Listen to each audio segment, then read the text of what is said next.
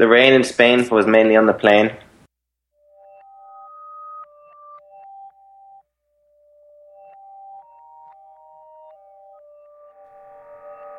Hosting and bandwidth provided by the Blue Box Group. Check them out at bluebox.net. This episode is sponsored by Component One, makers of Wijmo. If you need stunning UI elements or awesome graphs and charts, then go to wijmo.com and check them out.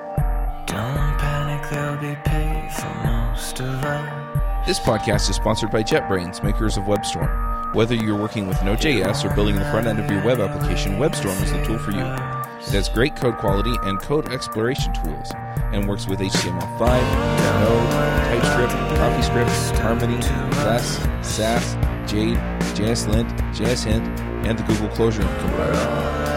Check it out at jetbrains.com slash webstorm. Hey everybody, and welcome to episode 77 of the JavaScript Jabber Show. This week on our panel we have Joe Eames, Hey there. Jamison Dance, Hey, friends. AJ O'Neal, It's a me, AJ. I'm Charles Max Wood from DevChat.tv, and before I introduce our guest, I just want to make a quick announcement. Tomorrow, as we're recording this, so when you get this episode, it will be last Friday, is my Freedom Day. It's the day I got laid off from my last full-time job and went freelance. And so, in honor of that, I'm putting together a video. I've called it Going Rogue. Yes, I know that there's a political thing around that, whatever. Anyway, I called it Going Rogue. You can get it at goingroguevideo.com. And it's basically, uh, the first year of me going freelance. I just talk through, uh, how it all went, the mistakes I made, the things I learned, the things I did right, and, uh, just give general advice to anyone who's looking to, uh, go freelance or if you're interested in some of the challenges that come with that. It's a video that I'm putting together to kind of explain that. So, um, like I said, it's free. You can get it at goingroguevideo.com. And, uh, yeah, I'm, I'm pretty excited about it. I'm also excited about Freedom Day. So anyway, um, we also have a special guest today and that's Alex MacCaw. How do you do? Thank you for having me. Now you've been on the show before, but it's been almost a year. Do you want to introduce yourself again? Well, um, I'm mostly a JavaScript programmer. Uh, I've written a few O'Reilly books, one on JavaScript web apps, one on CoffeeScript. Uh, it's called The Little Book on CoffeeScript. Uh, I used to work at Twitter, I worked at Stripe, and I'm now uh, freelance. Oh, cool. So today is my freedom day too. awesome. So, um, we brought you on today to talk about Monocle.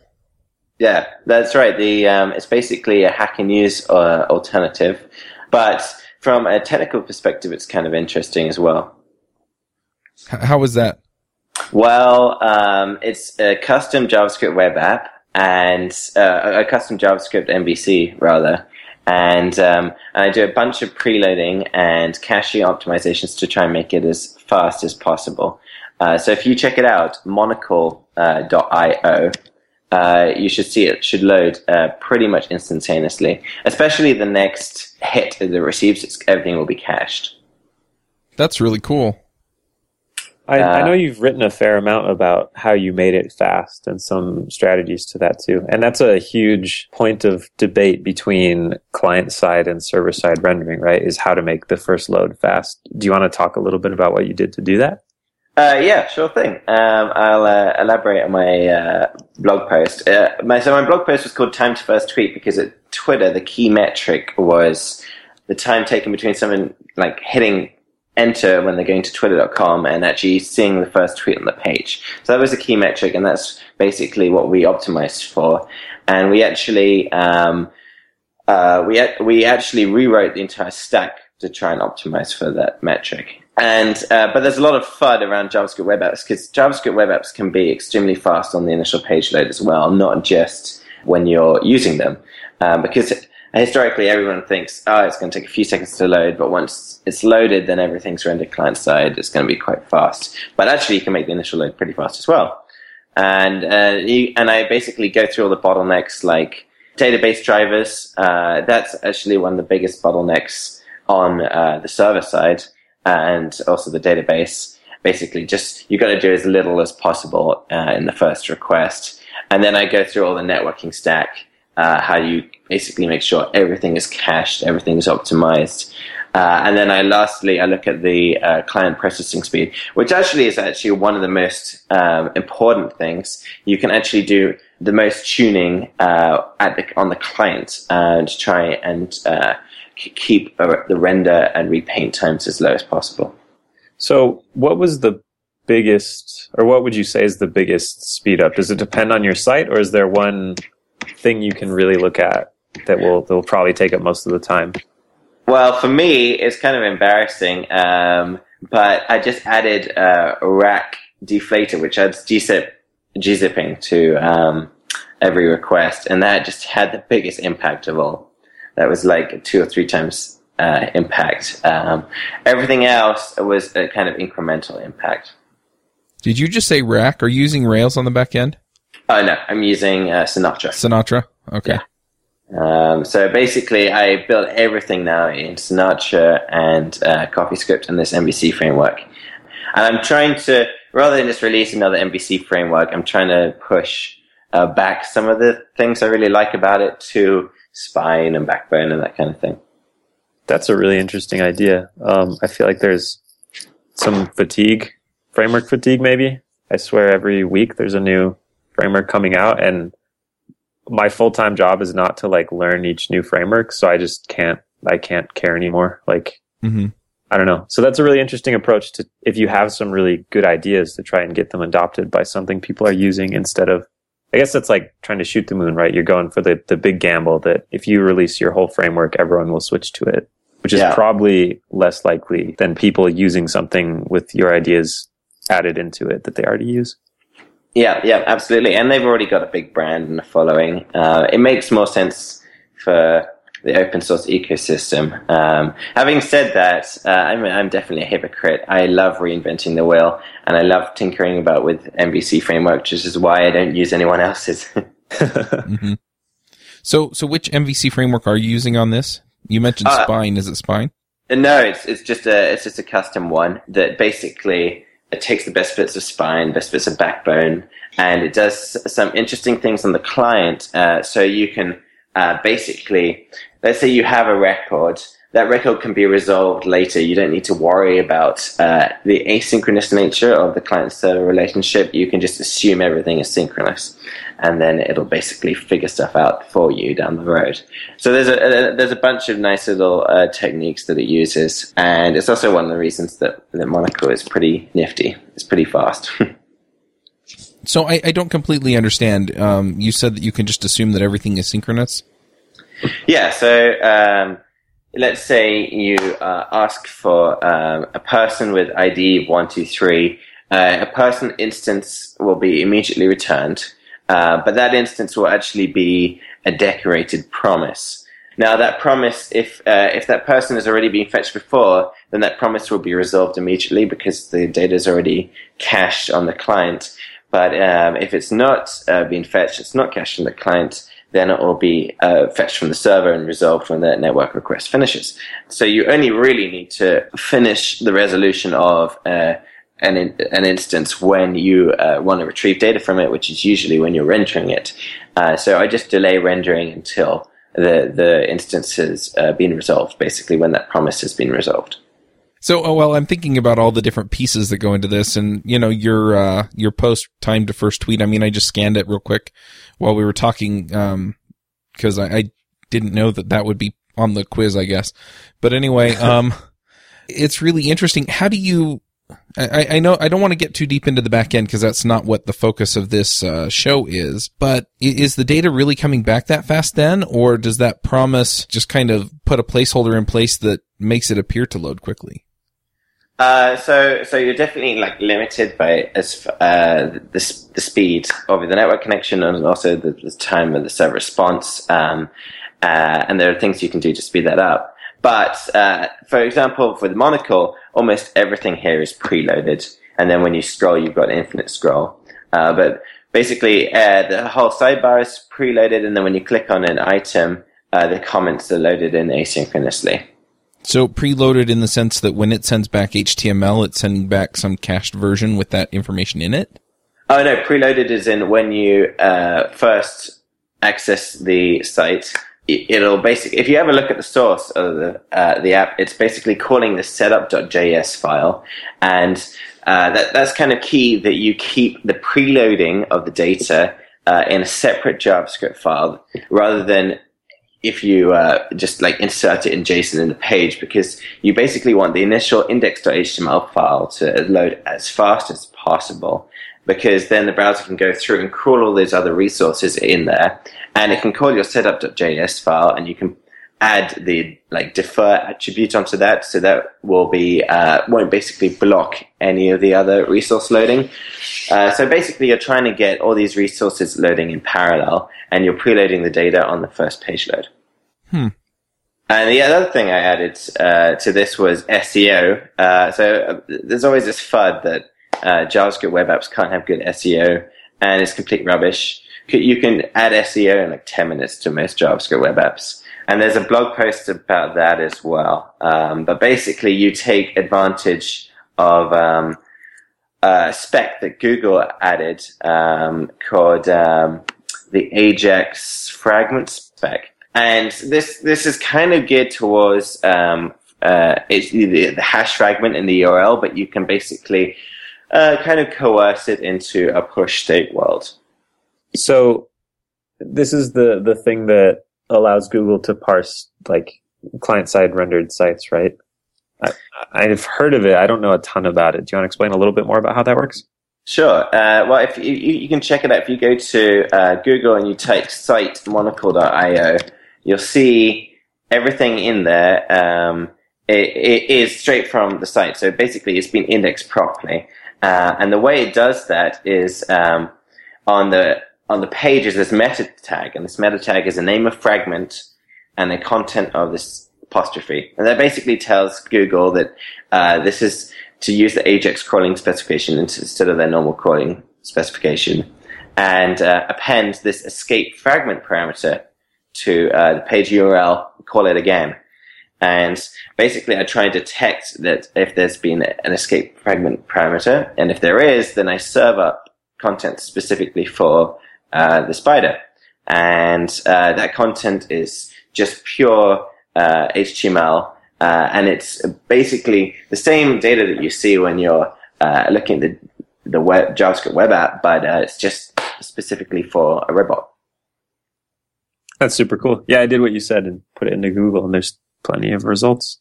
So your That's really server cool. has to provide that uh, HTML then? Yeah, that's right. Uh, if you if you if you type in uh, go to a Monocle URL and then t- uh, put the parameter underscore escaped underscore fragment underscore, then and uh, refresh the page, then it, it'll serve up um, a, data that's specifically for um, uh, the bot. So I was watching a Google SEO talk on on one of the Google Tech Talk channels on YouTube, and the guy was saying that you don't necessarily even need to do that because the Google bot, at least, you know, if you have some sort of push state or, or a fragment or something like that, it'll wait a second for JavaScript to execute before it indexes.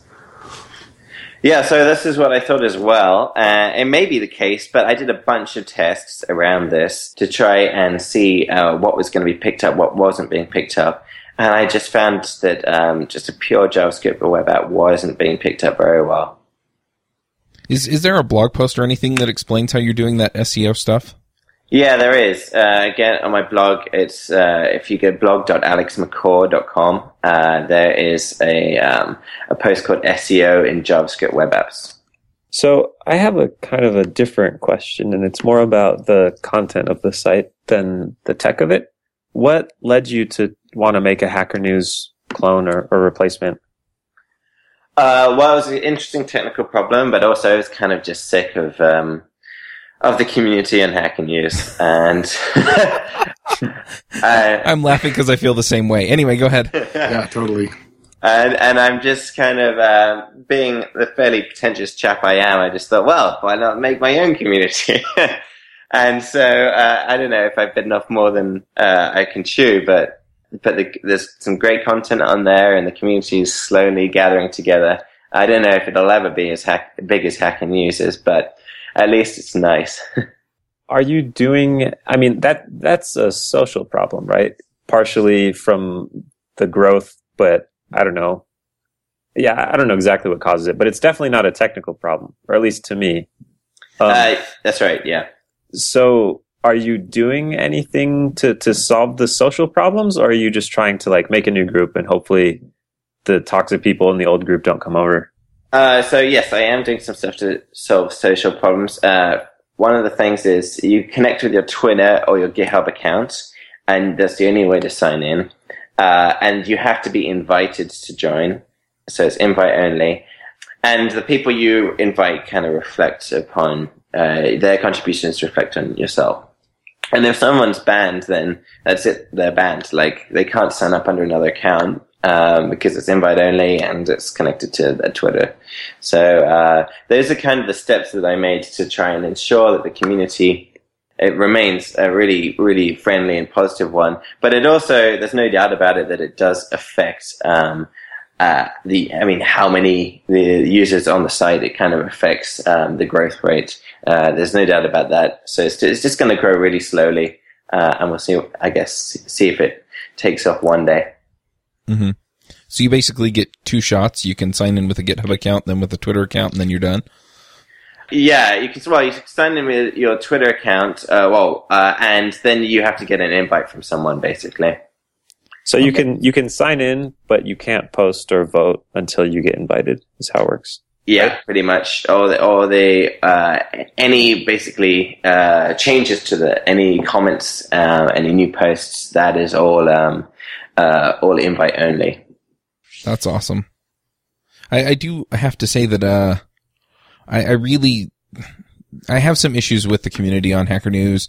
Most most of it just centers around there are a handful, maybe more than a handful of jerks on there that just you know anything that means anything on there. You know, there's some constructive discussion about it, and then there are the handful of people that just ruin it. So anyway, I'm I'm really excited about that. I do want to kind of get back to the the technology on this though. I mean, everything comes up so so quickly. Um, are are there any other tricks other than just you know you know the the delayed deferred promise decorated promise that you did and and things like that? Um, well, for logged out users, everything is, is cached. And so nothing has to be dynamic for logged out users. For logged in users, obviously, uh, there's some dynamic stuff. Uh, like, you know, if, if you upvoted a post, then, then it, that is information that's specific to you, can't be cached. So there's that. And uh, there's this other tool that um, I've been using. It's called Google Website Optimizer. Again, it's linked to uh, in that blog post. And this is this is something that actually Chrome are going to deprecate uh, the tab in uh, in Google Chrome called in the Chrome Inspector called uh, audits. They're going to deprecate that, and they've just got this web service now, and it's actually really good. You just put your web app in there, and you uh, just hit enter, and it'll tell you everything uh, that's wrong about your web app and how to make it faster, basically. Um, I'll uh, I'll post a link, and it, we can put it in the show notes. That'd be sweet. So how much of the work to to make it responsive and things did you have to do on the on the front end versus the back end? Uh, it's about half and half. Uh, it's definitely tuning both. For another app I'm doing, uh, I'm actually putting everything in Redis and holding everything in memory. So the server responds incredibly quickly. And if you need that kind of responsiveness, then uh, then I, I'd recommend that. That's really interesting. So so basically nothing's hitting your say you have a, a SQL based backend, you know, Postgres, SQLite, MySQL, something else on the back end. It's essentially cached in Redis and then just pulled out and served up. Uh, that's right. Um, there's this. Uh, I, I'll, uh, if you don't mind, I'll uh, talk about it a little. Um, it's called Sourcing.io, um, and it's a uh, an app for basically sourcing engineers. Um, again, um, it's built with this uh, new JavaScript web app framework, and uh, and I hold there's uh, two million engineers in there, and I hold everything in memory. Um, so uh, basically, you can the, the, the server responds uh, extremely quickly. Uh, you don't have to uh, worry about that kind of latency. Most of the optimization actually occurs on the client side.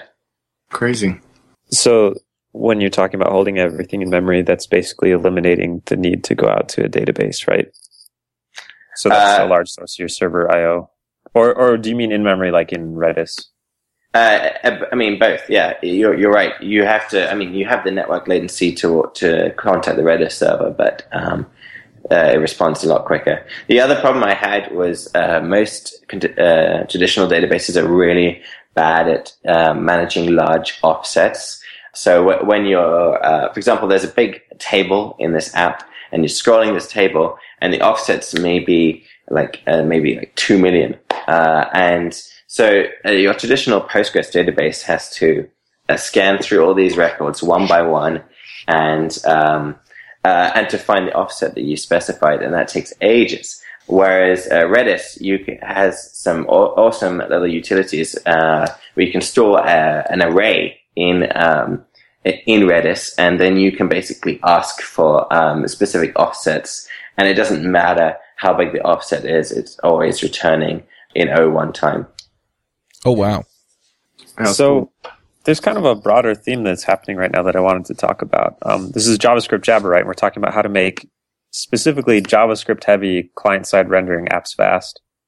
But still, we're spending lots of time talking about the server. Um, and, and it seems like that's a huge part, even if you're doing client side rendering, like that's not just magic sauce you sprinkle on your app to make everything super fast automatically. Do you feel like there's room for just strictly client side only developers, or do you feel like they need to be aware of server side things like this too? Uh, I personally uh, think developers should be uh, full stack, and uh, and, and I, I, yeah, I can't imagine just knowing JavaScript and and uh, not being uh, clued up on the server. Because if, I mean, if you want to, if you want to have a really um, f- fast, like first experience, uh, like the initial page load will involve some server tuning. Like from then on, you can fake it, you can client side render and preload stuff and have an optimistic UI. But uh, if you're going to speed up the initial page load, then uh, you need to uh, uh, get your hands dirty on the server side. So I want to throw in a comment to that as well. I feel like the web, in all of its moving forwards, is is in a sense taking a step backwards, where it seems like you have to know more and more and more to do basic things well.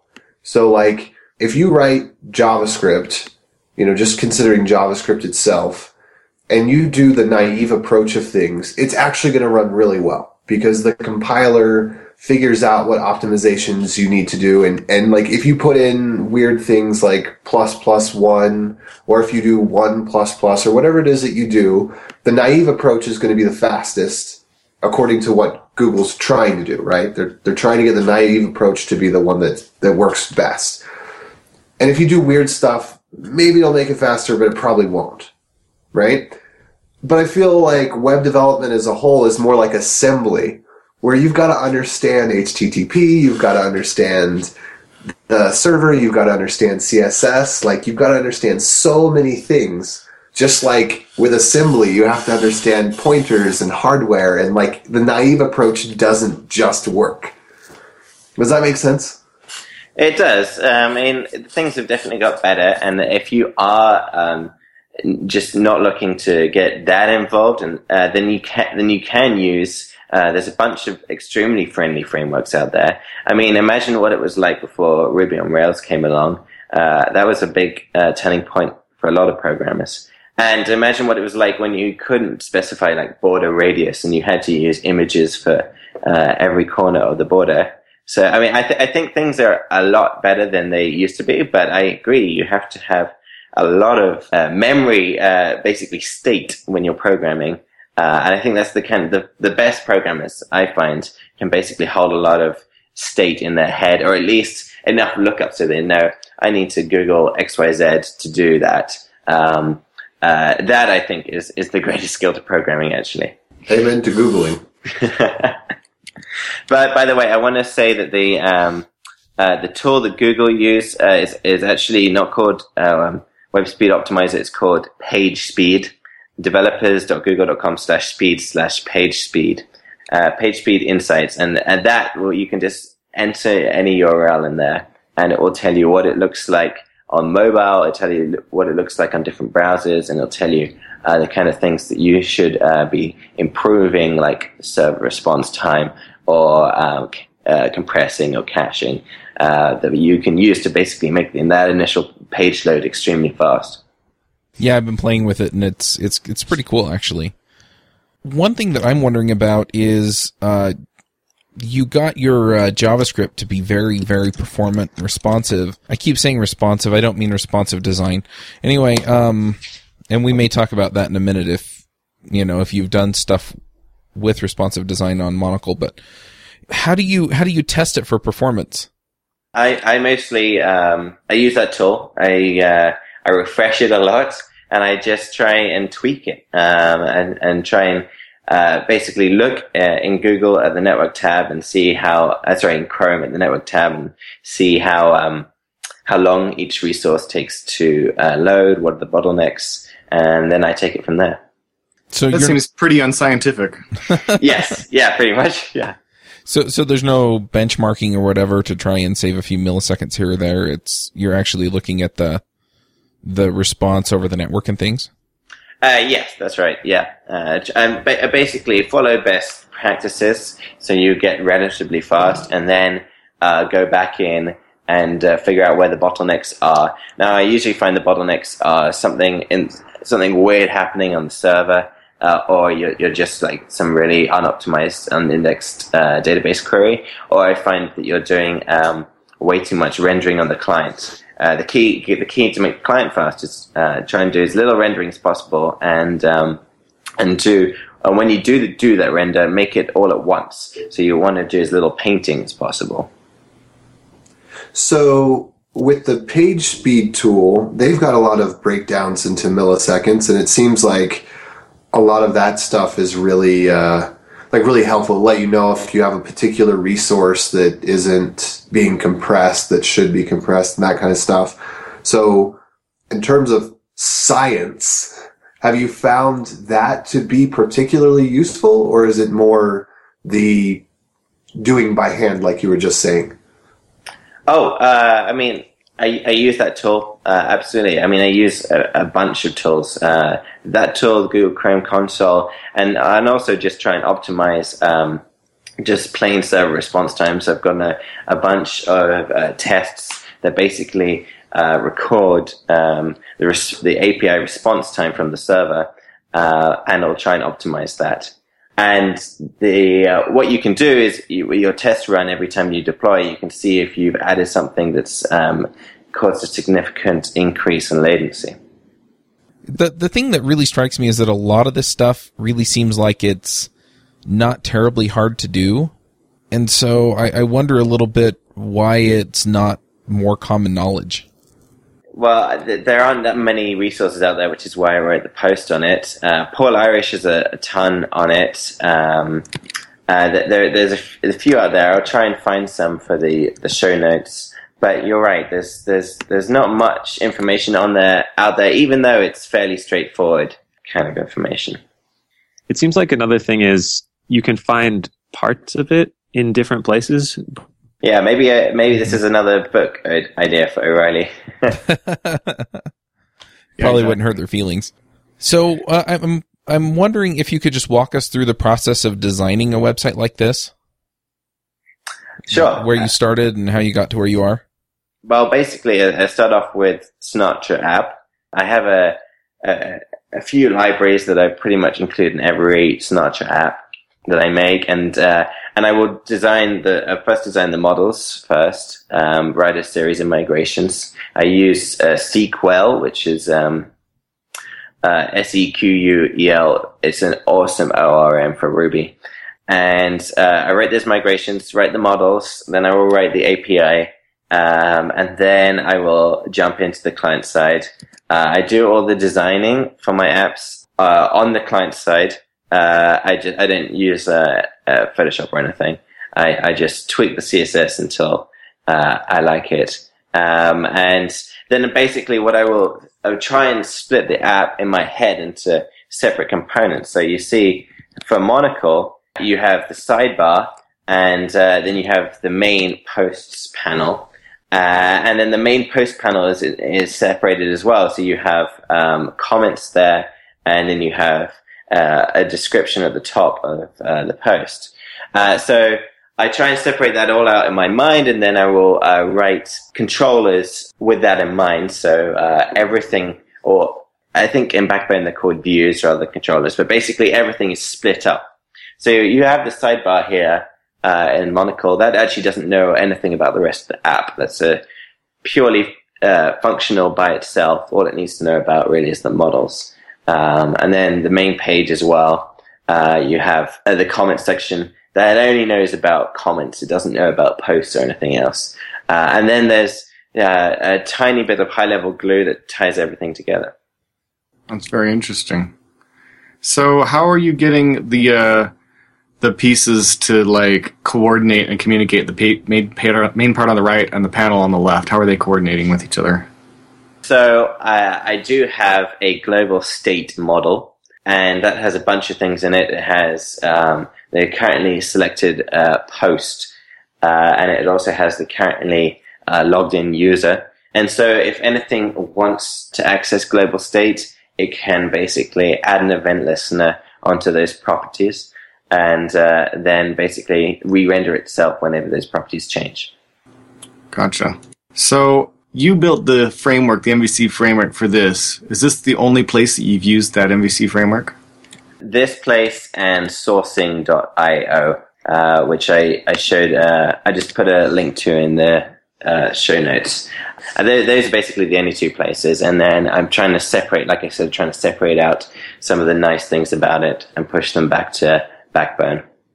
So, what is sourcing.io? I mean, you brought it up, so we may as well ask, right? Uh, it's a, a platform to source engineers. So if you're trying to hire engineers, then you can use it, and it will basically allow you to search engineers pretty easily. Um, and you can specify, I want Ruby engineers, I want Python engineers, I want engineers located in San Francisco with a score better than this. I want engineers that follow me on Twitter. Uh, I want engineers that have uh, uh, changed jobs in uh, in the last uh, or uh, uh, sorry, been at their jobs for about a year, that kind of thing. And so basically, it'll give you this information, it'll, and it'll let you contact the engineers and um, and try and hire them. And I'm basically with this, I'm trying to raise the bar with hiring. I mean, I'm sure all of you received those emails, which are just painful from recruiters, where they start off with, "Hey, Alex," and then they have the rest of this boilerplate text about this job. Uh, they haven't like looked at your uh, profile, your GitHub profile, or anything, and then they end. The last sentence usually ends with, "If you're not interested, please send on this job offer to all your friends." yeah. like one of those crazy chain letters. Um, and and so uh, I just want to try and raise the bar a little bit with recruiting. So this is a new startup that I'm working on. That's really cool. I, I love getting those uh, those emails. In fact, I've been working on a blog post for a while that's basically, uh, dear recruiter, here's why I, here's why I'm not responding or responding the way that I am. And yeah, it, yeah, anyway, it, it does, uh, kind of hark to some of the issues there with, with those, but, uh, it's really interesting. This is also fairly responsive. I mean, if, if you scroll down on the endless scrolling, it does take it a second to load more records, but Yeah, unfortunately, there's only so, so much you can preload because there's like a few million developers in there. And what I'm actually doing is uh, when you're scrolling, I'm cleaning up some of the other records further up uh, the view that are out that you can't currently see um, because otherwise you're just putting so many DOM nodes in the browser that it eventually crashes. and how are you sourcing these, uh, developers? Oh, just uh, public information out there, um, their work, open source work, uh, their profiles on Stack Overflow, that kind of thing. Huh. That's really interesting. Yeah. So where do you get the inspiration for these uh, ideas? It, it was always kind of a I hate this, so I'm going to do it better. Is that pretty much? Yeah, it's mostly being really frustrated with the world and uh, and being naive enough to think that you can improve things. And it also seems like Monocle was almost like, I mean, obviously, what you're trying to do by getting rid of or replacing Hacker News with something with a more positive environment is great. but it almost is like you made up that idea just so you could have this study in performance. Uh, yeah, that's right. I, I mean, like I say, I love reinventing the wheel. So th- this is how I've ever, you know, learned anything new. It's basically setting myself a project um, and uh, basically coming up against walls and trying to overcome uh, those obstacles. So, what would you say are the major things that you didn't know that you learned while building Monocle? Oh well, it's definitely the performance um, is is one of them. I actually developed this uh, new framework building it as well, and then there's the sidebar as building a, a, a, working sidebar with keyboard shortcuts is actually kind of tricky because the sidebar needs to scroll, but if the main area needs to have focus, then when when you press up and down arrows, that needs to scroll as well. So you've got to have you got to have active areas uh, in mind, and then you also got to when you scroll the sidebar with the uh, arrow keys, you've got to keep the currently selected um, uh, post in view. Uh, and again, that is, is, is fairly tricky to do. Um, so th- th- those, those kind of little techniques that are kind of pretty useful, whichever, whatever, it's a useful pattern, whatever, whatever you're building. There's the kind of things that I learned building Monocle. Interesting. But it seemed like you already knew it. I don't know. I got the impression based on how performant Monocle was that you already knew a ton about performance, but you kind of said, well, performance was the thing that I learned, indicating that that wasn't already an area of expertise for you. Uh, yeah, that's right. Uh, I mean, I, I, knew a bit about it because uh, I, I, wrote a chapter on it uh, for the O'Reilly book, but there's uh, there's always more stuff to learn. Well, that that's certainly true. So, of the things that you learned about performance, was there anything that you found particularly surprising while building Monocle? Well, that you can solve SEO so easily. I, I, I never really um, knew about that. And uh, when it comes to performance, most of the things, like you say, are fairly straightforward. Uh, for me, uh, most of the optimizations that I didn't know about uh, resided in the Ruby stack and using a, uh, a, a Ruby server that um, uh, was multi-processed uh, because the Ruby has a global interpret uh, Ruby has a global interpreter lock, and it'll it'll lock up whenever uh, you uh, access uh, the interpreter. So basically, nothing can happen in parallel, even if you have threads. So it was to do with little optimizations about choosing unicorn instead of thin, choosing a really good database driver, trying to optimize the backend. And for me specifically was what I uh, you know most learned on on Monocle. Gotcha. Well, I'm not sure I have any more questions for you. Uh, I'm I'm I am going to go and dig into some of this stuff and see what's there. And I would I would love to see what you're doing with uh, Sinatra and Redis to to load all that up and make it all work. There's there isn't any chance you're going to open source Monocle, is there? Actually, yeah, I was thinking of open sourcing it. Um, I think that'll happen next week. Oh, nice. Very cool. Then I can go read it and feel smarter. so, is there anything else we should know about uh, making websites performant or Monocle or sourcing.io or any anything else that we've talked about today? Uh, not specifically that I can think of. Uh, I just want to thank you guys for having me on. It's always uh, a lot of fun. Yeah, well, this has kind of got me fired up, so I'm really excited. Good, I'm glad. That's that's exactly why I come on these kind of things. Yeah, and I've been playing with this page speed thing for the last 20 minutes while we're talking and there, there's a lot of good stuff in here. Holy cow. Um, like I pulled up a website that I've been working on for a while and, uh, it says leverage browser caching and then it, you know, it tells me all the files that are not, uh, cached that don't have the expiration headers in them and, you know, eliminate render blocking and, and, it, you know, if you, uh, drill down into it, it tells you what to do to fix it. And it's just, it, it's really cool. So it really is, and it's great that Google is is investing so heavily in uh, in speed. Uh, I mean, it even affects your page ranking now. They they they really really think it's it's crucial, and it, and it really really uh, hurts conversion if you have a slow website. It's basically one of the the, the biggest um, performance gains you can get in uh, in conversion is just trying to make things fast. Hmm. Yeah, con- conversion. You mean as far as like being able to sell whatever you're selling on your website? Yeah, that's right. Like uh, Google found out that, uh, that, that if, you, if they just had like an extra uh, 100 milliseconds of latency on every search result, that uh, they had significantly less um, uh, click throughs. 100 milliseconds is what you said? Yeah. So if the page comes up in more than 100 milliseconds? Uh, if the page takes uh, 100, second, 100 milliseconds more than it would originally. It, basically, they had a bunch of tests, and some of which slowed down the um, the page uh, to try and detect uh, the the impact of page speed on conversion. So if that's true, then why is it that when I click on Google search results, it redirects me to their analytics thing that takes for freaking ever before it redirects me to the actual site? Yeah, I, I, I actually completely agree. Um, unfortunately, that's basically the only way of detecting a click uh, through. Because if you try and uh, you basically uh, detect it by the usual methods, like say put a, uh, a an image uh, one one by one pixel image on the page, or however you usually detect it, that image probably won't load because the pay, the the page is redirecting. So the only way you can really uh, detect uh, if someone has clicked on an external link is uh, is either to delay them uh, like a few hundred milliseconds while your analytics uh, image is loading, or to do the redirect. Yeah, I, I understand why they do it. I, I think there's probably well, I, they've probably searched every opportunity and found that that's the best one, and that's why they do it that way.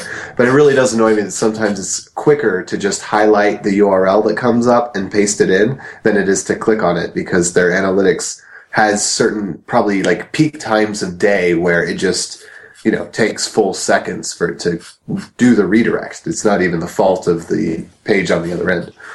Oh yeah, that's true. That's absolutely true. It's it's super annoying. Well, one of the things actually I do with Monocle that I um uh, I forgot to now is I actually pre-render the the uh, article. So um, if you're if you have an external article in there and you look at it for more than three seconds, I add this tag to the page which tells Google Chrome to go and fetch that external article, pre-render it, and get it ready. So when you click on the link, it uh, just the article shows up immediately. Huzzah! Yeah, you know, and it seems like since Google controls Chrome and Chrome is maybe the primary browser these days. I mean, aside from the pirated copies in China and, you know, the ones that are in the bank where they only have two sites they can visit anyway, whether, you know, got Internet Explorer. But it seems like they could probably do that analytics tracking in Chrome just like Chrome extensions do without having to slow you down. Uh, that's true, but I, I, and they probably do that anyway, to be honest. Interesting. Awesome. Well, let's go ahead and wrap up the show. Um, thanks for coming, Alex. Really appreciate it. We'll we'll get to the picks and then uh, we'll be done. AJ, do you want to start us off with picks? Sure. So there, there's just some cool stuff when we were talking about insights and that uh, some of those other tools.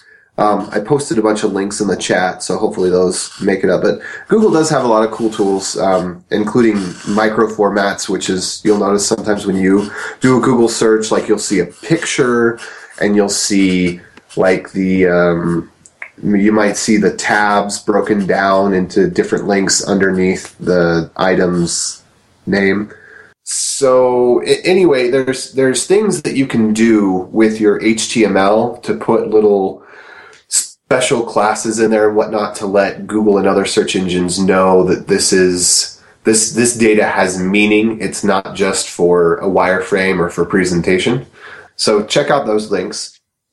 And then I ordered an Ouya back when they were on Kickstarter, and I finally actually got it because it it actually shipped to my old work because I didn't have time to update the address information everything. And then it went to my friend at work and then eventually it made it back to me. So I got that set up like last week. And, uh, I, I have to sadly say that the console in of itself is pretty unimpressive. I bought four controllers for it and there's only about two multiplayer games that I could find that were of interest. But I do have to say that Towerfall is really fun. It's it's basically m- like Nintendo style graphics. Super Smash Brothers is kind of what the game is. And that's really fun. And also you can run emulators on it. So you can play your Super Nintendo games and everything off of an SD card. And it's pretty easy to I guess it's called side load, which is basically where you put the Android APK on the SD card and then load it that way instead of getting it from the store. Um, so they've got that like built in. There's a little function that lets you do that. And So so my my my second pick here would be the Ouya, but then that leads to me to my third pick, which is Final Fantasy VII. Because when I was younger, uh, I'm like talking elementary school here. I had this friend who had the game, but every time that some girl that he liked that he brought over would flirt with me, which was every time because he was always super aggressive and I was always like, whatever, I don't care. He would erase the memory card and I would lose my game save. So I'm finally beating Final Fantasy VII for the first time ever. Well, that I'm going to make it all the way to the finish, and I'm super excited about that. And it's such a great game and a great story. That's So- the uh, saddest story I've ever heard, but not for the reason you think. Wh- wh- Why is it the saddest story? It's just kind of a pitiful story about you and being a teenager. No, I was not a teenager yet. This was like, Oh, preteen. yeah, this this was literally probably like third or fourth grade. I don't remember. 1997, I think, is when that game came out. So I was young, young, young back then. But I'm finally, thanks to the Ouya emulator, FPSE is the one I'm using, and I got a couple tweaks on it so it re-renders the graphics so they don't look like absolutely wretchedly pixelated. Anyway, done with Rave. All right. Joe, what are your picks? All right, so I've got two picks. The first one is a musician. Um, his name, the band name, I guess, is Sunlounger. It's just kind of like this quiet, relaxed mix of music. One of their playlists on um, Spotify is called the Chill Out Mix. So I've just been really enjoying that, watching or listening to Sunlounger while I program. It's been perfect music. Not too boring that it puts me to sleep, but not too exciting that it distracts me from work. So I'm going to pick that one. Um, I also want to pick uh, uh, on my second to last day at Domo. I won a Pebble watch from uh, a programming competition uh, or hack night, and I've been I hooked that up to my phone, and it notifies me every time I get an email or a text, or when I get a phone call. And I have absolutely loved it. Although I have learned that I am now way too connected, and so I actually I take it off while I work, so that I don't get disrupted nearly as easily as I was when I was wearing it. But it's been an awesome, awesome watch. And I would also like to uh, put out a reminder about NGConf. We had our early bird sale on Monday, and tickets sold out in about 10 seconds, which was absolutely crazy. So by the time this podcast gets put out, the second round of slightly discounted tickets will have gone on sale, and based on the interest, will probably also sell out in 10 seconds. So I'm excited for NGConf, and I'm excited to be part of that. Didn't you also open up your call for proposals? Yeah, we did. We opened up a call for proposals. It should be open till the end of September. So by the time this gets published, there'll be a little bit of time left to submit um, papers for the call for proposals. Yep. So and we are, I think we're really looking for somebody that wants that uh, can talk about Angular and Node, and somebody who can talk about Angular and Rail with Rails. So those are two talks that are we're having trouble finding people that can present on. Good to know. All right. Well, um, I've got uh, just one pick. The book book book yourself solid by Michael Port. Um, if you're a freelancer or service provider, it is an excellent book about uh, marketing and sales. I've really, really been enjoying it. We're actually going to be interviewing Michael next week on the Freelancer Show about the book, doing a book club. So if you're interested in that, if you're a freelancer, then keep an eye out for that on the Freelancer Show, and that's at freelancershow.com.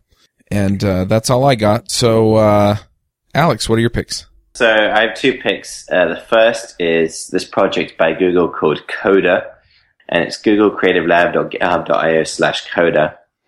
And uh, it's pretty awesome. It, it basically is uh, some uh, firmware for the Raspberry Pi, and uh, it lets you uh, code uh, in JavaScript um, and HTML uh, and straight on this uh, Raspberry Pi. So you can have this basically Arduino-like device, and you can code it easily with JavaScript. Uh, so that's a pretty uh, awesome little project. And the other one I have, which is kind of just for fun, is something called the Ig Nobel Prizes. And these are basically like the Nobel Prizes, but they're the um, the ones that didn't make the uh, the take. They're, they're the kind of the funny ones, and you can find them. Like the prize win- winners on Wikipedia. But there's some uh, amazing, amazing awards here uh, given uh, some of the, some of the hilarious ones, like for for the prize in 2012 for physics was um, to Robin Ball for calculating the forces that shape and move the hair in a human ponytail. And there is uh, one in psychology why uh, the study for li- why leaning to the left makes the Eiffel Tower seem smaller. There's like the, these these uh, these things go on and on, and they're all hilarious. Awesome. All right. Well, let's go ahead and wrap up the show. Thanks for coming, Alex. It's been really, really interesting discussion. Yeah. Oh, thank you so much for having me. All right. Well, we'll wrap up the show. We'll catch y'all next week.